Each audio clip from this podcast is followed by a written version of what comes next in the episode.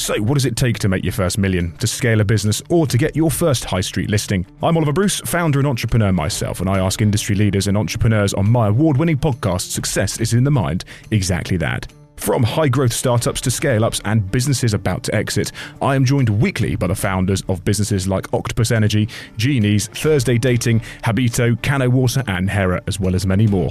From sportswear to tech, energy to consumables, hear it here firsthand from those entrepreneurs innovating and disrupting. Join me every Wednesday from 8 a.m.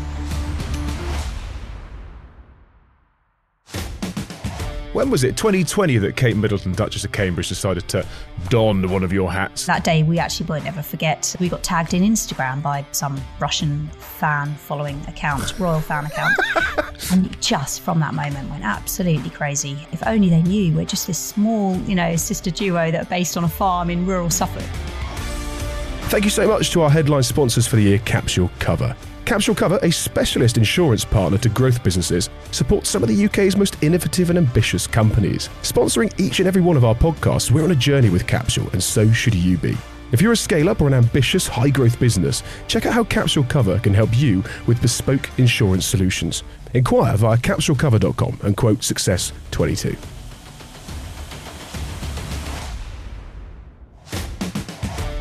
On today's episode of Success is in the Mind, we are joined by fashion entrepreneurs and sisters Alice and Rosie from Hicks and Brown. Named after their family farm, Alice and Rosie didn't start out in the world of textiles and design. In fact, they worked the corporate life in London before deciding to hand their notice in and design and sew jackets.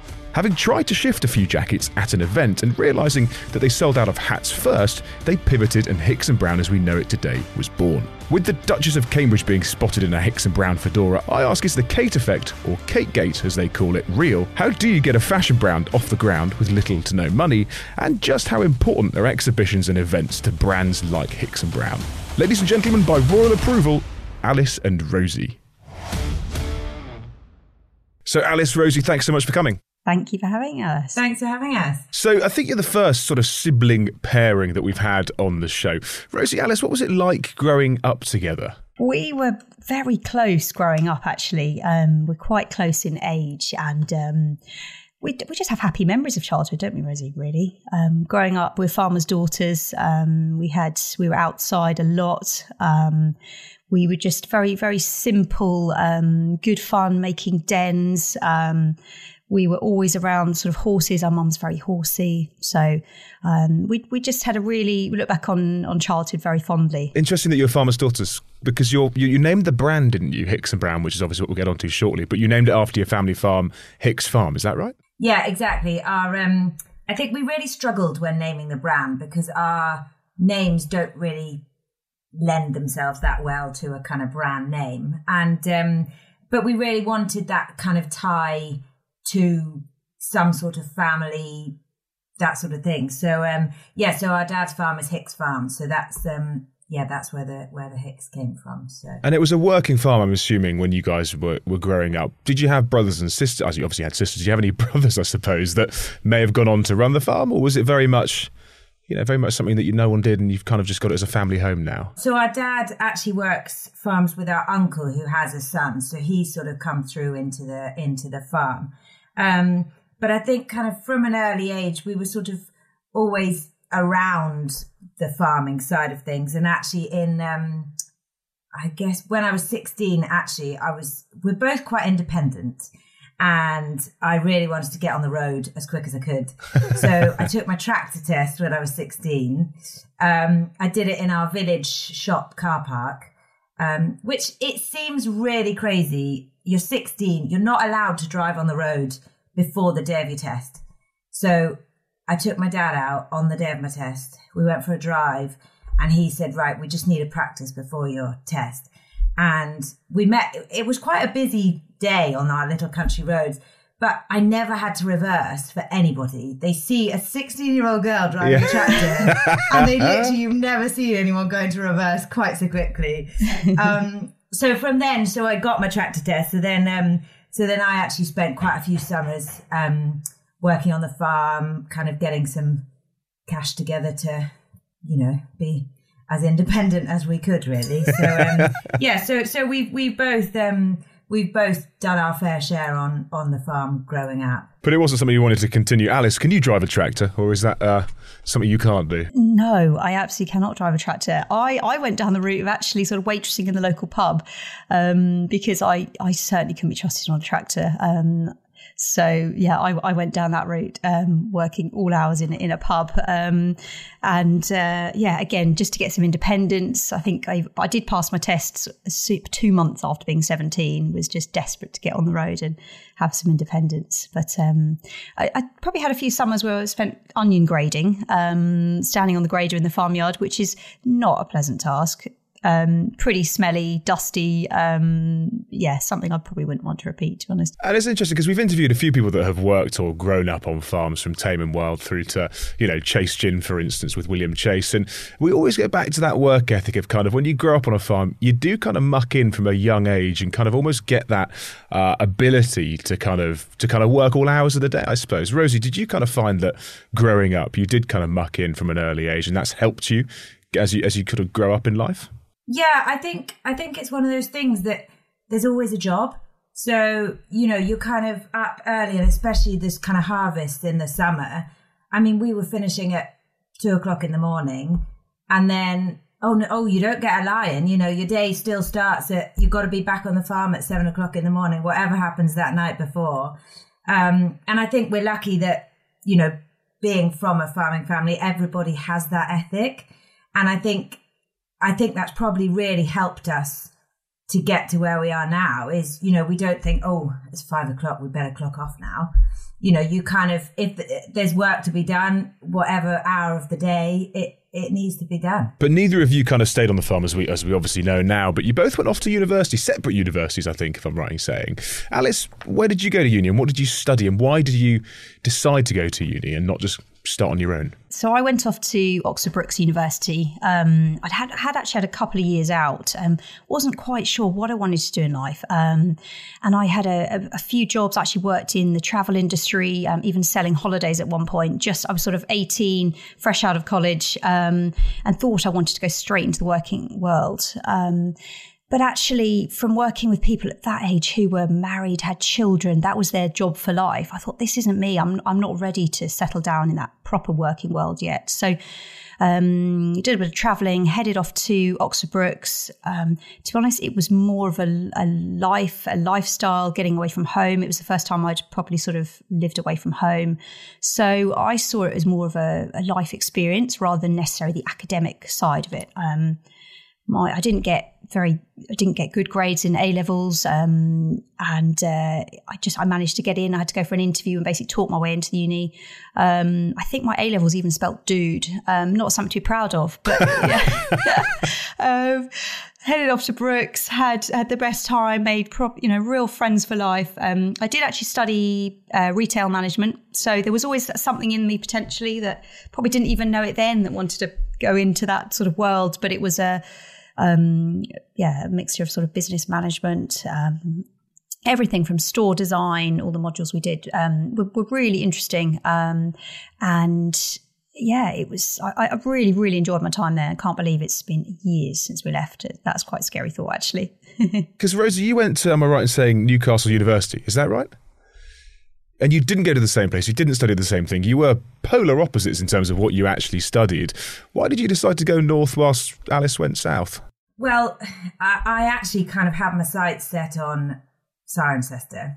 Classic, was, the RAU. Uh, yeah, yeah, of course. Obviously. RAC back in our day. RAC back in the day, yeah. Um, and um, just to kind of do a business course, you know, we we were always sort of knew we kind of wanted to do something for ourselves. So I thought, you know, we need as good a tools as possible.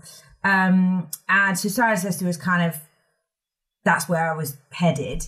Um, and I just thought, you know what?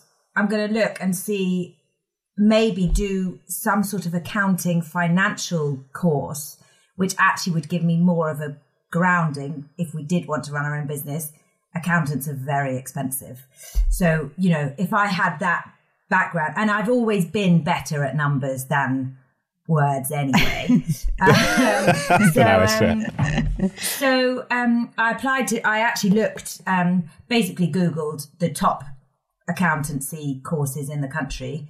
Newcastle was one of them. I'd been up to stay with a friend, and the drinks were super cheap. Really it cheap. Was quite good fun. I think it was three trebles for a fiver. Trebles. they don't do that anymore, do they? Trebles are illegal, I think. I was Probably gonna say it's illegal, yeah. so yeah, so miraculously I got the grades and got in, and and I always thought, you know what? If I really don't like it, I'm sure Cirencester would probably take me. Um, but luckily, I literally the from the first day I never looked back. I loved it. But neither of you kind of went into running your own business straight after uni. You both kind of went corporate in terms of moving to London and working in London. But Rosie, what did you kind of think you'd do when you left uni? Was it go in and do accountancy for a you know large corporate business, or did you want to go and work for a startup? I think my initial thoughts were get on an accountancy grad scheme, get my accountancy qualifications, and then I can then go off and kind of do whatever I like. And that was sort of the penciled plan all the way through. But we had a bit of a financial crisis the year I graduated. So anybody that kind of would have gone into banking couldn't. So the accountancy grad jobs were just ridiculous. You know, there was so many people going for each job. Um, so that kind of scuppered my plan. Um, and actually, through a friend of a friend, um, I got into insurance, which I never, I never knew this world existed in the city. Um, so it was all just through total chance, but it was bloodstock insurance. So, and being from a kind of horsey racing background, actually, I thought to have that in London, combining everything, would would just be a great place to start leaving uni. Really. So I'm assuming you graduated in 2008 because of the financial crisis. Was that the, the period that you graduated? Yeah, I was going to say eight or nine. Eight I'm, or I'm nine. hoping it was nine actually, but it eight. Hoping it was nine. And Alice, you, I mean, you went and worked for Savills, didn't you? If I'm right in saying, which is again a bit different. Yes, I, yeah, I did. Um, I was there for probably about four, four or five years, and um, I worked within a rural um, marketing uh, team in the head office in um, well in Oxford Street, and um, yeah, it was it was brilliant. I was sort of um, involved in a lot of the, the trade shows, so you know from cereals to the game fairs. Running the stands at those. So actually that gave me an amazing grounding for what we then went on to do with Hicks and Brown. Um, and and again, being farmers' daughters, it was very much in the the industry that, um, oh, sorry, in the the area, I suppose, rural marketing um, that I found of interest at the time. But um, I guess after four years, we um, just get to a point where you're very constrained by um, working hours, holiday time, working in the corporate where there's there's there's not as much flexibility, and I think that's what's just started to to weigh on me really. Um, we've always wanted to set up something of our own. Um, and I think that was, yeah, after about four years, got to the point where, yeah, we want something of our own now.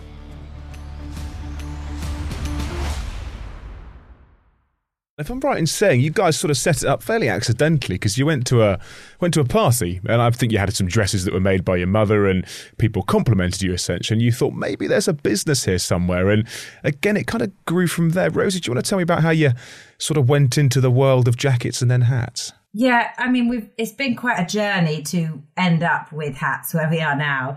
um, but yeah, it was it was actually a wedding, and I kind of um, mum had made this jacket for me, and um, and there were so many people at the wedding. They're like, "Oh, Rosie, I love I love your jacket," and and I think at the time, you know, we we kind of knew we wanted to do something for ourselves, and we just weren't quite sure where to go, um, and so we thought, right, let's get some of these made. Um, so yes, yeah, so it literally started from there. Um, so suddenly, every spare second of our time, of our weekends, you know, we were in our mum's workroom. Luckily, she's got a great um, sewing room at home, and so we just spent the time, you know, making things, and then yeah, and then literally took them to a, a local point to point, um, and that's that's kind of where the journey started, really. There's no better way to start a business than going to a point to point. We had the guys from Beaufort and Blake on, and I with think a, they did the with a little I think they trestle table in a little marquee, you know. it might have been a different year, but it was the same point to point. Was it really that Ed went to? That's Yeah. that's a small world. And looking at kind of how you got into the world of hats, because again, to name drop, we had Felix from Fairfax on. Everybody knows Fairfax these days. They seem to be shoeing the world. But in terms of how they started, they were doing gun slips essentially, and then they realised that once you buy a gun slip, you kind of don't need to buy another gun slip unless you buy another gun. And then they went into shoes, and and you guys, you know, did jackets, went to an event, didn't sell all the jackets, but brought some hats along and sold all the hats. So is that kind of the point that you realised actually, let's sack the jackets off and go into the world of of hats? You'd think that, Ah. but it actually probably took us about a year To actually work. realise, didn't it? We went to a shirt. We went to this point to point, and we thought we did. It didn't cross our mind that we'd sold out of the hats. We were just really sad that we hadn't sold all the jackets. and and I reckon it was maybe not quite a year, but it took us a while. And suddenly we had this light bulb moment, didn't we? we turned it on his head, and we thought we thought, you know what? If we're always selling out of hats, they're obviously you know there's a gap in the market there. This is where you know this is where we need to go. So so it wasn't quite as in- instantaneous as as you would like to think. and it was amazing actually how um, that gave that gave us much more of a focus. Um, when you're sort of trying to sell lots of different products, you're fumbling away. You're not really quite sure which direction you're going. And as soon as you whittle it down to your core products, suddenly we were like, right, we know where we are now, and we felt that's where we sort of oh, we were off from there really. But yeah, we did take a year, didn't we, Rosie? Of just. ah, yeah, it wasn't. It was staring us in the face, really. But getting it off the ground, Alice, must have been quite quite tricky to a certain extent because it's all about the time. You guys were basically making these garments yourself, right? And actually, when you were going to the event, you were there in person yourself, and you were trying to sell them, etc., etc., etc. So it must have been quite time consuming. How did you make the hats? Because I get how you might make a jacket, but I don't get how you make a hat. So we we are aren't actually milliners, so we don't actually make the hat, but we do all the trimmings, hand finish all the hat, all the um, the hats. Um, so yeah, we used to buy them from a I mean, from a wholesaler, the hats, and then completely trim them up, decorate them, hand finish them ourselves. basically every hat was different because we just wanted to give people so much choice. I think because we'd narrowed it down to hats, we thought, well, we now need to be as broad as we can with hats. I mean, we had some of them were like purple feathers, yellow feathers, orange, you know, and also it was quite fun because we could kind of give people. Someone come to us and they'd be like, "Oh, I've got this tweed coat, but it's got a bit of orange in it. Can you put that?" You know, so we could really do them bespoke and kind of give give people what they wanted.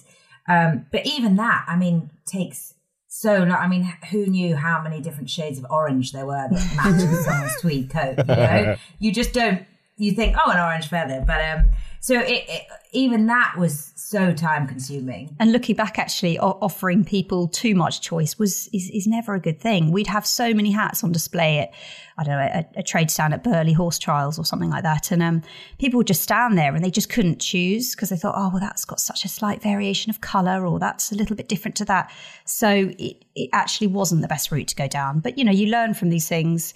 Um, then you just start need to refining the the collection down um, to what really works rather than giving people hundreds of choice. Or then people would still say, oh, well, do you have one then that's in a violet colour? Or, you know, you've, you've offered some choice and then they just think, right, well, I can have whatever I want and get try and get something really bespokely made, which just, yeah, it's not a good use of time. Um, it's not scalable anyway, that way for sure. You need to rein them back in. But in terms of kind of how you launched the business, because it doesn't seem like you did a huge amount of market research. You kind of just, you know, wore something to a wedding, went, I could probably sell it, and kind of cracked on from there. And and and that kind of worked. But it, it must have been quite expensive to start with to buy the materials or the garments or even the hats wholesale and market it and sell it and pay for the stands at the events. How did you fund that initially? I think we were lucky, and I think that's almost what drove us to London to start with. Is we thought, you know what, we we didn't coming back to the whole independence thing. We didn't want to be dependent on anybody else, so we thought, right, we need to go. We need to make some good cash, so we've got something behind us. Um, you know, so Alice even starting working in the restaurants and me on the farm. I mean, you could in the farm in the summer you could earn a fortune and then um, yeah and then going to london obviously we we just managed to get a bit of cash behind us. Um, so it's but it's it's it's quite scary when you know i suppose it's probably less scary putting our own cash in than than from somebody else. But i think that's why we did it quite slowly because we physically didn't have you know we didn't have a big backing behind us. And quite often then it would be a slightly sort of, I don't know if hand, hand to mouth is the right term, but when you we'd sell something at a show and then our takings from that would then pay for the next show or it would pay for the next lot of stock. So it was very much actually the sales were then paying was sort of it was yeah everything was going back into the business um, at that time. We didn't draw a salary for years. Um, so it was very much um, yeah the business was almost sort of paying for itself. But you know at the time we didn't have any um, hadn't employed anyone else. We weren't paying rent. We were working out of you know from the kitchen table or even then we moved to the garage on the farm. So we didn't have high overheads in that sense at all. Um, we started with just little risk really. You know if the worst case would be left with probably about 50 hats to sell and that was it. So um, we weren't paying for storage. We were it, it, i wouldn't say it was huge risk at the start but you're right there was no business plan no market research done so I'm surprised we we uh, made it out the door, to be honest. But that's because Rosie had an accountancy degree, so she knew yeah, how to add up. That's exactly why. And Alice, you did a bit of marketing, so you knew how to how to market it. So when you actually look at it, there was quite good synergy there. But how did you delegate roles out? I suppose, Rosie. How did you make sure that Alice was doing what her strengths uh, sort of aligned with, and, and Rosie, you did what you could do? I don't think we really delegated. I think we thought, right, we need to do this, and I would say, I don't know how to do it and luckily, Alice would say, I know how to do it. So she'd go and do it. And, and vice versa. And I think, you know, anything to do with a spreadsheet, and I think Alice will agree, um, is, is not something she's that happy with doing. But then anything with social media or marketing is something I'm completely not happy doing.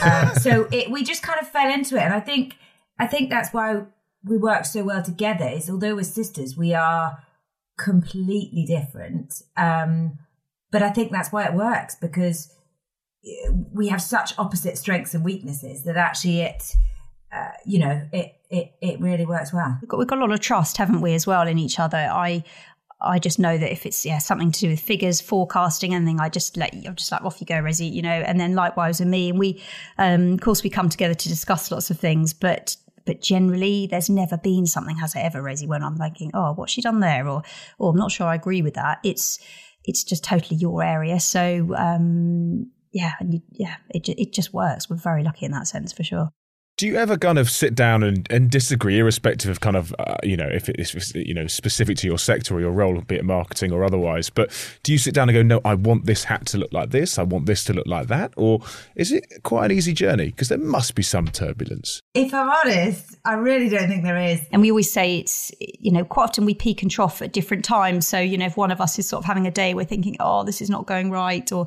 the other one is generally having a slightly better day, or can be like, come on, you know, it's, it's not that bad. We'll, we'll sort this tomorrow. We'll we'll, um, we'll get through it. So we're very lucky in that sense to to have each other. And there's so many things we've we've turned up to. I don't know events or or something we've been pushed out of our comfort zone and we thought thank goodness we've got each other because um, it does make it a heck of a lot easier doesn't it Rosie? and in terms of having each other and, and, things that have knocked you back so to speak be that events or frankly just buying stock that might have been incorrect you know have you got any examples of when things did go quite wrong and actually you thought maybe this is not necessarily it but you know something needs to be done to rectify this pretty promptly. There's probably lots of examples but one of them i suppose was when covid um, hit. We um, a lot of our business is in in the shows um, also within our independent stockists around the uk and um, you know when lockdown hit all the shops were shut because they're non-essential shops. Um, the, the, shows were all cancelled, and they're sort of two big parts of our business. And we thought, oh crikey, you know, how's this going to go down?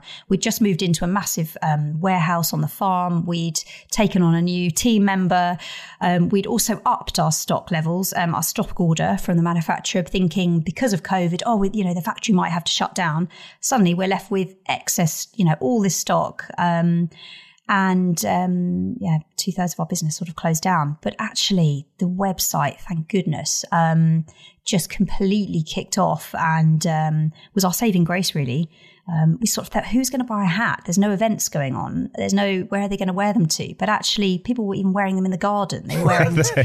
who knows? But we couldn't complain.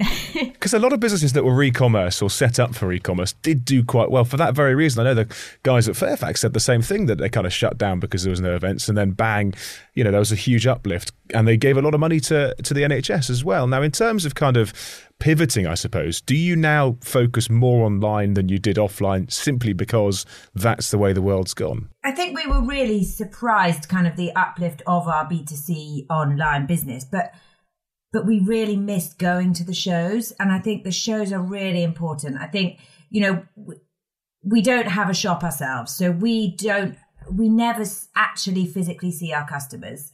Um, and the shows is the one place where we can be and you can speak to people. And I mean, there's, there's positives and negatives of that. But I mean, the one thing, the big thing Alice and I always take away from a show is you see someone come past and you see them nudge their friend and they're like, oh, oh my gosh, oh my gosh, it's Hicks and Brown. And you see them like rush in and the excitement. And, you know, by selling something online, you can look at figures and sales and, you know, you think this is all great. But actually to see that physical reaction from them is, you know, means so much to us. So I think we're, we're really looking forward to getting back to the shows. And I think especially with hats, you know, you do need to try them on and, and we have a lot of people that say, "Oh no, no, I'm I'm totally not a hat person," and then they they put it on. You know, if they see it online, they just think, "Nah, you know, it's not for me." But you see them put it on, and even their face lights up, and they're like, "Oh, actually." um, so so it, it, it's something that although our our online, you know, has got a lot stronger through COVID. Um, it's definitely shows are definitely something that um, you know we want to continue for the for the foreseeable anyway.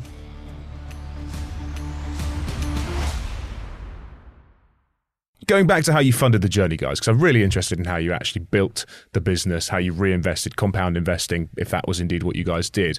Or did you ask family and friends for money to take it to the next level? Was there any point in your journey that you had to get outside funding? I think to start with, we did it all ourselves and we kept, you know, putting the cash in, getting it out. And actually we did um we did get a small loan from a from a family member. Just I think it was our probably our first big stock order um, which is always quite scary. Um, but but no, we've we've always been, and it was one of those things that we kind of needed. You know, we really wanted to make sure we could pay it back very quickly. We wrote up all the. Ter- I think we just actually downloaded some wording off the internet, but at least everyone signed it, so we all felt a bit happier that it was kind of legit. Um, but we've we've always been um, just we just didn't want to borrow anything off anybody if if we could really help it. I mean, we've we've basically self funded it from the start, um, and and I think really it's it's yeah, I think we we never took a salary early on, and I think that probably really helped. So anything that came in stayed in the business, and we just reinvested um, from there. Really, we did have a lot of support though. Um, not financially, but from we had such a, a, a, big support network of our family and friends around us, from everything from lending us vehicles to go to shows, to um, physically helping us pack the stock, to um, model for us. I mean, you name it. We've we've really pulled in, you know, every sort of favour possible from from our, our network, really, um, haven't we, Rosie? Even borrowing dad's dad's vehicle to tow a trailer during peak of harvest. The game fair in the middle of harvest oh, Dad, can we just borrow your Discovery, please, to tow our trailer? And he's like, yeah, okay. So he's got like whatever little car we had at the time. He's driving around. a little golf at the time. Driving around the farm in the middle of harvest with a little golf because we've cruised off in his Discovery to take it to a show. of course, it would be a golf. It would be nothing else, right? Um, and in terms of that kind of a little bit of money that, that your family, that your friends gave you, and, uh, and that you had to sort of sign a piece of paper downloaded uh, from the internet uh, to to get, what was the value of that? Did you have equity that you gave away, or was it simply, you know, a repayment of loan over time? I think we were so protective of Hicks and. We're like, we don't want to give anything away. Um, so we literally, it was just a loan. As soon as we had money in the bank, it was paid back, wasn't it? Yes. I believe we wrote interest on it, but I don't believe we actually paid the interest. I think we just paid the figure back. So, so, um, but we did pay the amount, just not with any interest. Makes um, sense. Well, that's, that's, I mean, that, and that was your first bulk order, you saying, in terms of the first big bulk order that you guys had. What was the quantity of units that you ordered? Was it, was it 3,000? 3,000 hats? I think it probably was. I think it probably was about 3,000, but you know, we kind of ordered this and it was all great, but we slightly didn't really think where we put these hats when they arrive. So hats actually, when they're in a box, take up quite a lot of room if they're like in an individual box. Um, and at the time we were literally in the garage, um, in the, at the end of my garden. Um, so we suddenly had a slight issue of storage. Um, obviously, lucky that we live on a farm, so there's plenty of barns, but barns aren't really the best place. You know, they're a bit dirty, they're a bit dusty. Um, so we actually bought a couple of shipping containers, um, which we I managed to persuade my husband to let me park up in the yard, and he didn't charge us rent for the space, so that was lucky. That's nice. Um, and um, yeah, so we literally shoved these hats in the container. You know, we didn't think anything of them getting cold, damp. Any, I mean, we were so lucky because I mean, if that container had a leak and they'd all gone mouldy, I mean, who knows where we would be now. Um, so yes, so we used in the winter we'd trudge across the farmyard in the mud with a wheelbarrow and we'd literally put in these boxes in and we'd get them back. And then, I mean, so our quality control has always had to be so good because we think, you know, this box could have been you do we just had to be so careful that it hasn't got like a little spider crawling up it or something like obviously in the old old days um luckily things have changed a bit since then.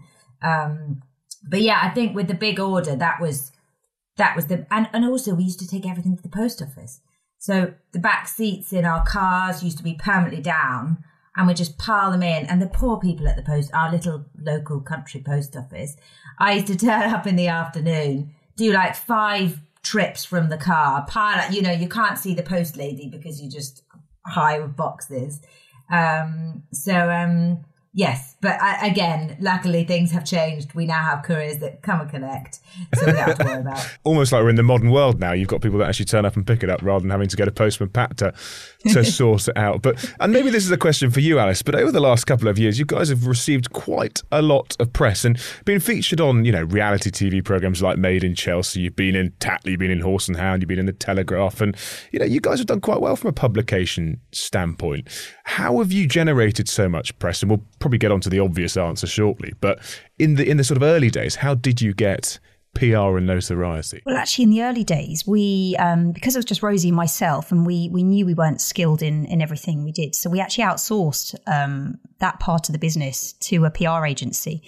Um, and from then, they got us in national press. You know, we were probably only going for about a year in, and they were getting us in, yeah, likes of the Telegraph, in um, all sorts of big, big, well-known magazines, and I think that helped massively, um, rather than just focusing on the local, the local papers. Um, and um, and then loads of opportunities came off the back of that as well, because of course people see your name and and they start taking you more seriously. I think even our friends and family. I feel um, we had something in the country life just before Burghley one year, and I think suddenly sort of friends and family had oh, Alice and Rosie, they've got this little company that they sell a few hats. And then they see us in national press and they're like, oh my gosh, you know, and, and it's suddenly, you know, even friends and family that knew exactly what, what we were doing I think it th- that really helped, didn't it? Suddenly take get a bit more seriously. Press, yeah. In terms of kind of you know when you did start up, I suppose, did you have to beg, borrow, and steal, and just focus on the local press, or did you spin stories and sort of inflate numbers and tell a few porkies to try and get into those nationals? No, no, definitely not. Um, we it was all just on the product, really. Um, I think at the time um, there weren't as, there weren't many people selling hats or, or customizing in the way that we do. There were either the really sort of bespoke high end companies that if you're going to I don't know Ascot Racecourse, you wanted something really flamboyant. Of course, there was lots of those milliners about, um, and there was then the people selling a, a, sort of a ten quid hat at your local county show just because you've got a bit wet and you want something to keep the rain off. Um, but there was nowhere at the time right in the middle there of of um, sort of um, really good quality hats as well that are generally are made to last um, and the style of them as well are very classic and timeless. So they're not it's not fast fashion. They're not going to be out of fashion next next week next year. Um, and generally even if you only wore it once in in the year it's it's good to go the, the next year. Um, so no we definitely didn't put a spin on things. I think it just came from doing something at the time which felt a little bit different. I mean sadly now there's lots of copycats and and it's um, a lot of people selling a hat with a feather in it. But um, that, to be honest, that just spurs us on more to create new product ranges and um, and just think outside the, the box a little bit as well. 100%. And I like to think that we're an early adopter because I bought my girlfriend one for her birthday. It's got to be three or four years ago now. And when was it? 2020 that Kate Middleton, Duchess of Cambridge, decided to don one of your hats. And, and it was all over the front cover of most newspapers, essentially, while she was at Sandringham. I'm sure that changed quite a lot of stuff for you guys. Yeah, it really did. And that day we actually won't ever forget. Um, I think we were at our, stepfather's 70th birthday or something. And um, it just flashed up on one of our phones. We got tagged in Instagram by some Russian fan following account, royal fan account.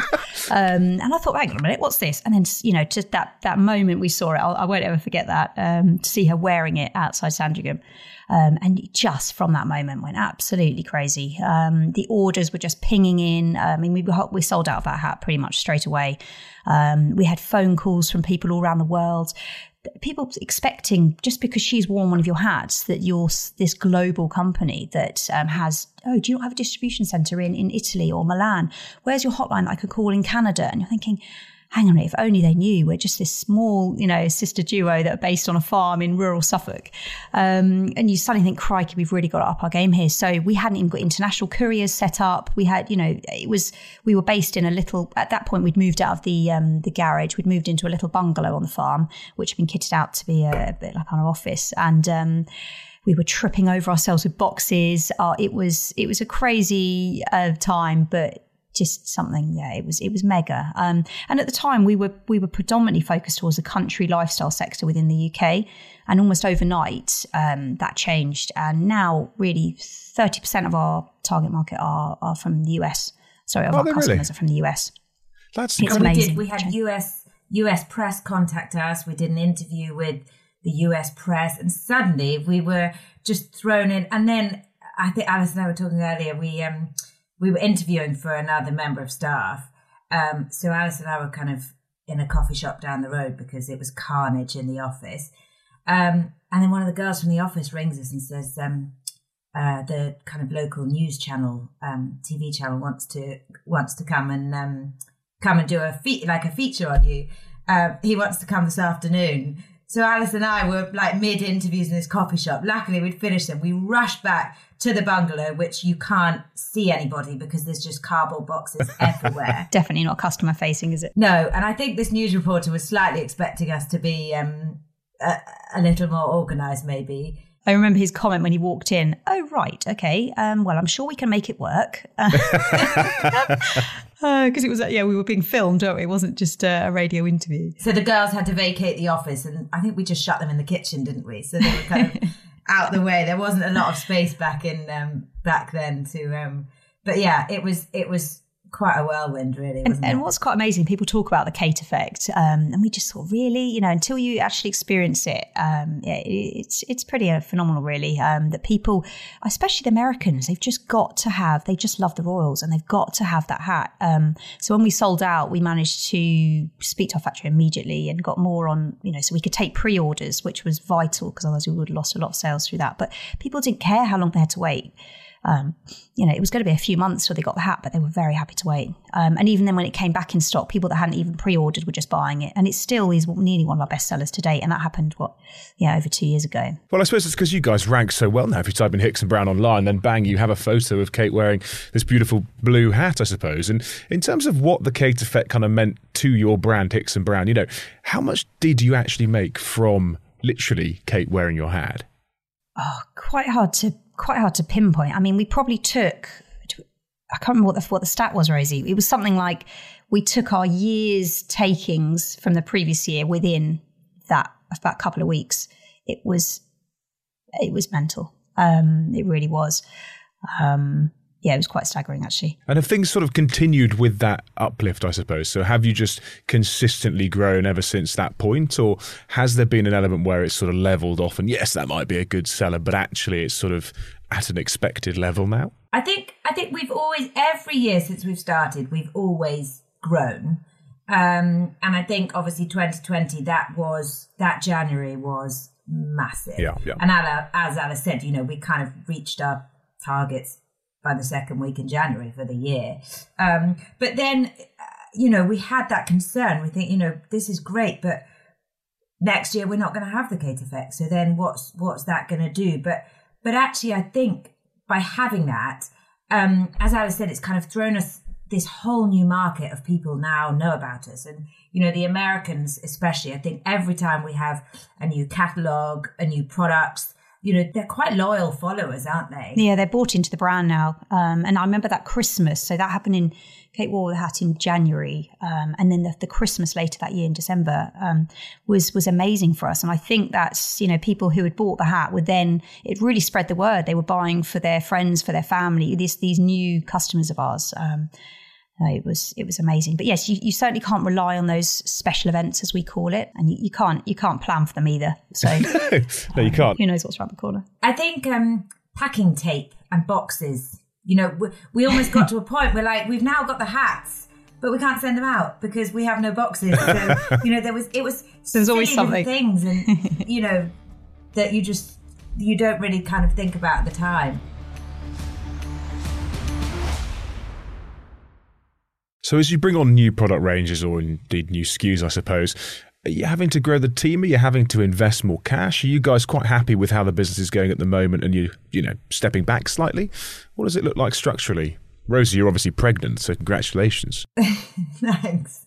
With number two, so Alice already oh, has two. Easy then. Um, so so we're we're just adding to the brood, but um, but I think um, the juggle gets even bigger. Yeah. yeah. I know, I know. It, life is a constant juggle. Um, but I think we have just taken on. We took on a um another part time member of staff last summer, um, who is now with us full time. Um, but it's really tricky because we we've actually physically can't work 24 hours a day every day, which we used to try. Um, so obviously, you know, with with a young family, it's it's not quite as easy, um, you know, to be everywhere in one go. Um, but we've got a really brilliant team, and they've all, they, I mean, they all started with us in part time roles because I think we were a bit worried about, you know, I don't know, we we we never really kind of said. I think we didn't want to let go, but we knew we needed some help. But all of those part times are now all full time. Um, and our first ever employee is um, is very much with us, and um, and she's taken on. You know, all of them have taken on so much more since we've had to kind of step back a little bit.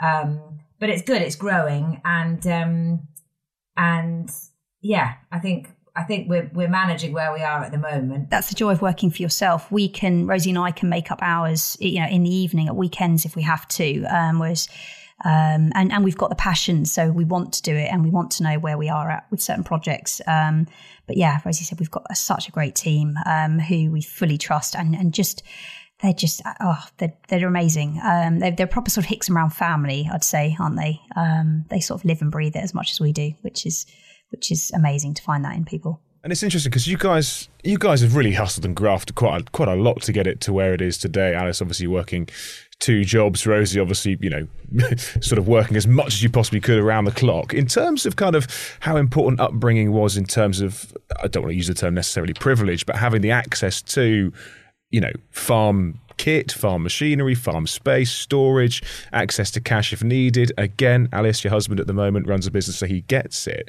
How important has that been to the growth of Hicks and Brown? Because people who've got nothing maybe couldn't have done it. I think we we have been really lucky to have the resources we've had.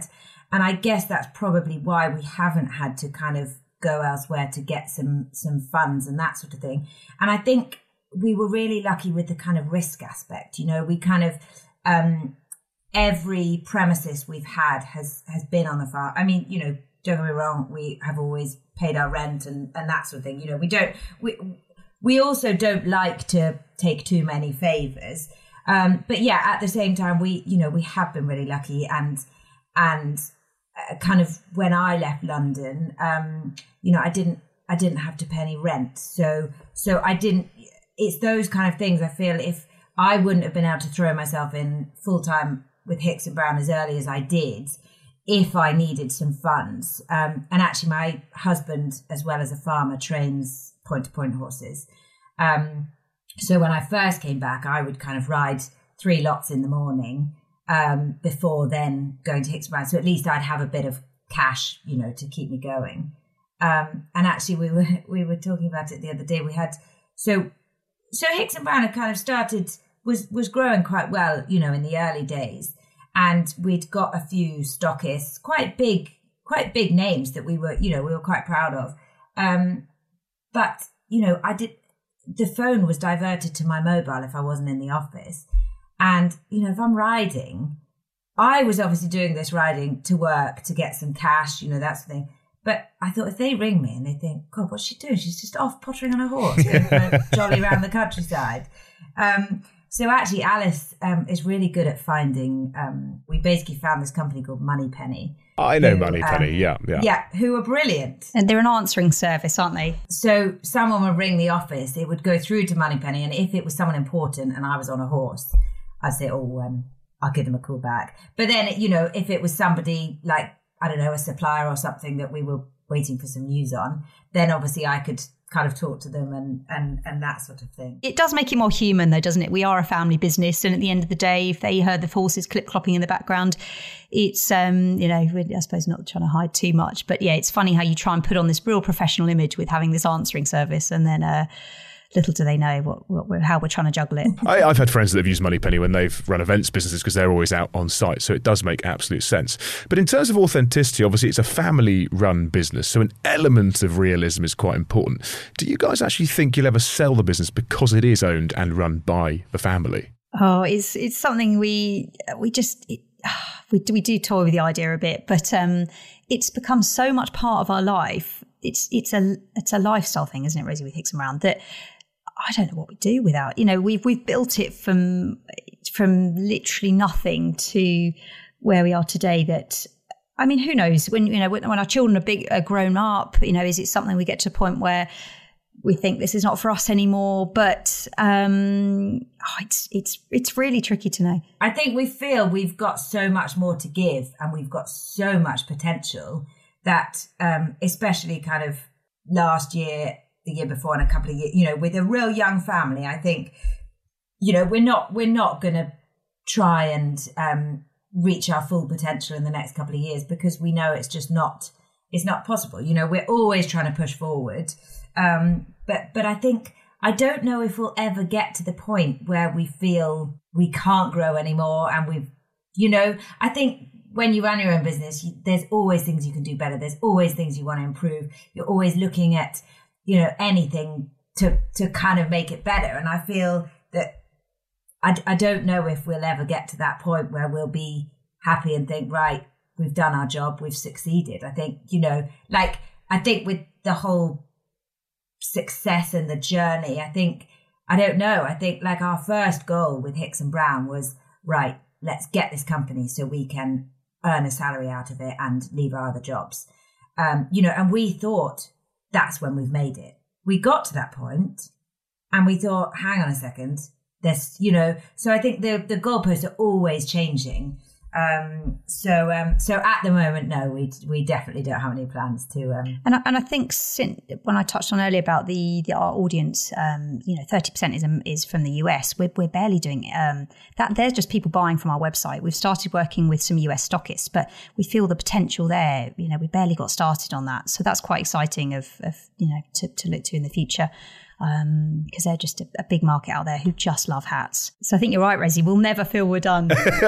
in terms of the US and the growth and the expansion out there, though, what sort of tips and tricks would you say to people that are looking to distribute or grow or explore the US as a market? Because you guys kind of accidentally got into it because of Kate, really. One of the things really we had to make our website um, much more user friendly for um, customers in the US. So we work with um, a company called Global-e who convert all our all our um, our website into local currencies. So from wherever you're visiting from around the world, so they're, they're seeing in local currency. They can pay in their local currency as well.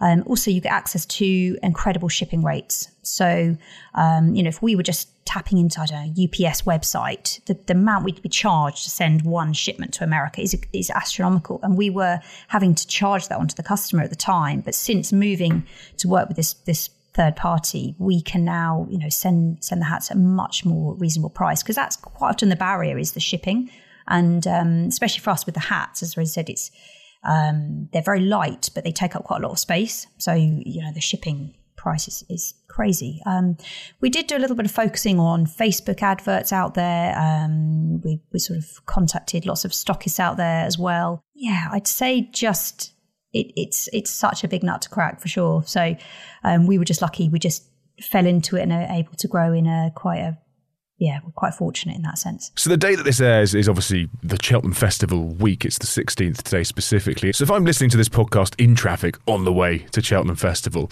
where can I find you? What stand number are you? So we're, we'll be in the shopping village all week throughout the festival. We are stand 53. And one thing I suppose that has helped is is the user generated content, I suppose, area of social media or UGC where people do take photos and tag themselves in hats and such like. And and today being the 16th and obviously with Cheltenham in full swing, there's a lot of spotted pages that, that crop up in the red tops of individual celebrities wearing hats or boots or bags or whatever. Do you guys sit there and eagerly look at who's wearing your hats do you know before they put them on, or how does that work for you? We work with a lot of micro influencers, so um, we've got an, an incredible. Um, um, sort of group of those we work with who wear our hats, love taking photos um, and sharing it amongst all their followers, and that's amazing. But the the slightly more I call it like the VIPs, um, no, you don't always know they're going to wear it because quite often sometimes it, their stylist or someone has bought the hat from you without even making themselves known. Um, but yeah, of course, we're always checking the old, you know, Daily Mail online, classic, classic yeah, those pages for uh, yeah. any anything spotted. So um, yeah, we'll be keeping our eye firmly on that. And in terms of scaling, how important are these events to you guys? Because obviously you you've started out in events, you still go to events. At what point will you kind of go, actually, it's okay, we, we don't need to be at these because we have enough churn and authenticity online? We had one year where we went to loads of shows. You soon start whittling out the ones that do work and don't work. But actually, we've got to a point, we've got about four, five core events that just work for us and feel that we we need a presence. Um, I mean, they cost a fortune to, to exhibit at. Um, so you know, it takes a real hit on the margin, but it's just being seen. And also, um, as Rosie said, with hats, you do need to try them on. People love to try hats on. Um, they're all sized as well, our hats. So um, it's a bit like walking to a shoe shop. You, you do need to try them on. Um, so I think for us, the show business will continue for a good good few years. It's it's been part of us from day one. So and we love going to the shows, don't we? And and I think especially you know Cheltenham is um, kind of being from the racing background anyway. You know, we love we love being there anyway. Although sometimes a day goes by and we haven't even been outside. We've to literally you know, head down, head down, and we we could literally be anywhere. Um, but um, but it's nice, and I I think you know we we love seeing all the customers, and you know everyone's so like minded, aren't they? Which is which is really good. And you get a lot of a lot of our sort of loyal followers, as it were, say, "Oh, are we going to see you at Cheltenham, or will you be at Badminton Horse Trials?" Um, they they want to see us as well, and we, you know, so it's I, I foresee that being a part of our business for for many years, really, at the moment.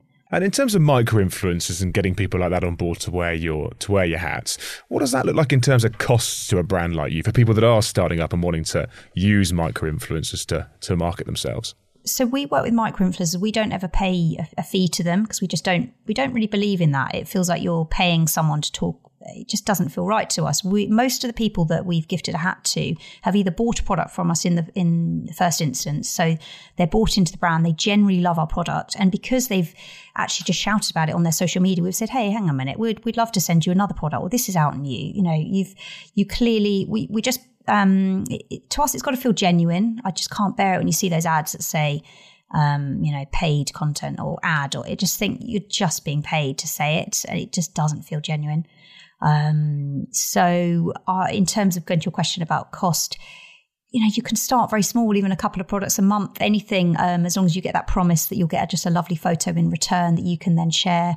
Um, of course, it's them shouting about it to their um, followers and it can just grow organically like that. But in terms of that versus paying for a full page print ad in a magazine, you know, it's so much cheaper because um, you're, you are really just paying for the cost price of the hat. So, to be fair, if I wanted a hat, I'd go to Hicks and Brown, and hopefully you get some kind of success, Alice and Rosie, at Cheltenham races this week with either a horse or people just coming past the stand and buying many, many garments. But in terms of those that want to buy it online that aren't lucky enough to be at Cheltenham today, where can they go to buy your product?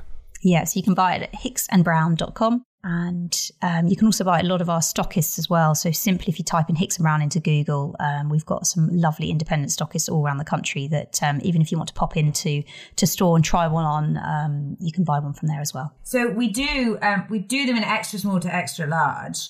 Um, which you'd think kind of five sizes for people's heads, you know, would probably cover everything. But um, but we've actually found that you know there's a lot of people that are kind of in between.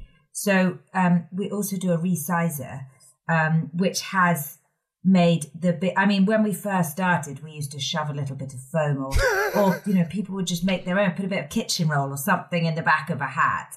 Um, but we thought, actually, come on, we really need to offer this to people. Um, so we also do these little resizes. They're just little foam inserts that you just pop inside the band. Um, so if you're kind of between sizes, we'd normally say maybe just go up a size um, and then just get some resizes with it, and that will just kind of bring it down and and and should fit perfectly. So right, guys, you're a staple of the British countryside. Best of luck at Cheltenham races. Best of luck with everything Hicks and Brown are doing. Thank you ever so much for joining oh, me. Thank you Thanks for so having, much us. for having It's us. been- it's been a pleasure to chat. Thanks for listening. Join me next week, Wednesday at 8 a.m. on all podcast platforms where we'll be speaking to another leading entrepreneur. Show your support by subscribing, as without you, this podcast wouldn't happen. Produced by Pinpoint Media and sponsored by Capsule Cover, this was a Success is in the Mind podcast. Take care.